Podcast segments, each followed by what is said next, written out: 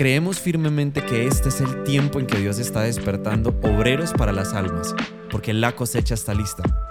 Te damos la bienvenida a la guía devocional Corazones Apasionados por Dios y por las Almas.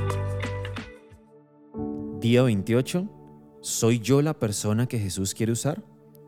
En algún punto de nuestro caminar con Jesús, muchos nos hemos sentido descalificados para compartir el Evangelio por dos cosas: nuestros pecados y nuestras limitaciones. No estoy lo suficientemente preparado. La verdad es que si esperas a sentirte calificado para compartir el Evangelio, quizá te quedarás esperando. En Romanos cinco, versículo ocho, Nueva Traducción Viviente dice: "Pero Dios mostró el gran amor que nos tiene al enviar a Cristo a morir por nosotros cuando todavía éramos pecadores". En Proverbios veintiocho trece dice: "El que encubre sus pecados no prosperará, mas el que los confiesa y se aparta alcanzará misericordia". En Hebreos nueve, versículo catorce dice: "Cuánto más la sangre de Cristo, el cual mediante el Espíritu eterno se ofreció a sí mismo sin mancha a Dios, limpiará vuestras conciencias de obras muertas para que sirváis al Dios vivo". Reflexionemos. Consideremos hoy el ejemplo de Pedro. Él no contaba con la formación que tenían algunos de los otros discípulos. Era un simple pescador. Además de su edad, los estudiosos de las Escrituras deducen que posiblemente Pedro era el mayor de los discípulos que siguieron a Jesús. Y sumemos a todo eso que tenía un carácter impulsivo y difícil de manejar. Pero nada de eso impidió que Jesús llevara a cabo los grandes planes que tenía para él. Jesús no toma en cuenta tus limitaciones. Él quiere usarte a pesar de ellas. Al compartir sobre Jesús, sé tú mismo.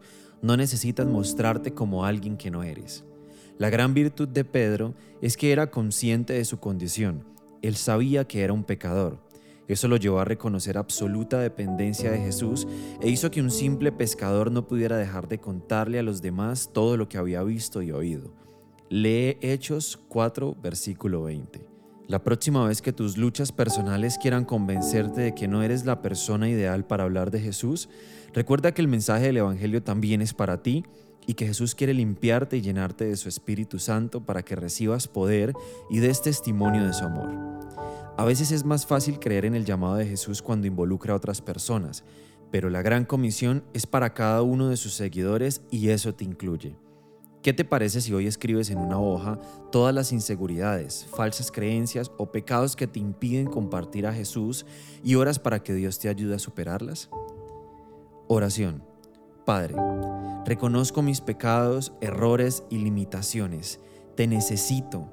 Por favor, ayúdame a andar en tu verdad. Quiero ser digno del llamado que me has hecho y agradar tu corazón. Hoy me levanto con fe en tu perdón y en la obra de tu Espíritu Santo en mi vida para ser uno de los que lleve tu verdad y amor a los que me rodean. Amén. Adaptado de Civi Resources. Desde Comunife Cali, te bendecimos y oramos para que tu corazón siga siendo apasionado por Dios y por las almas.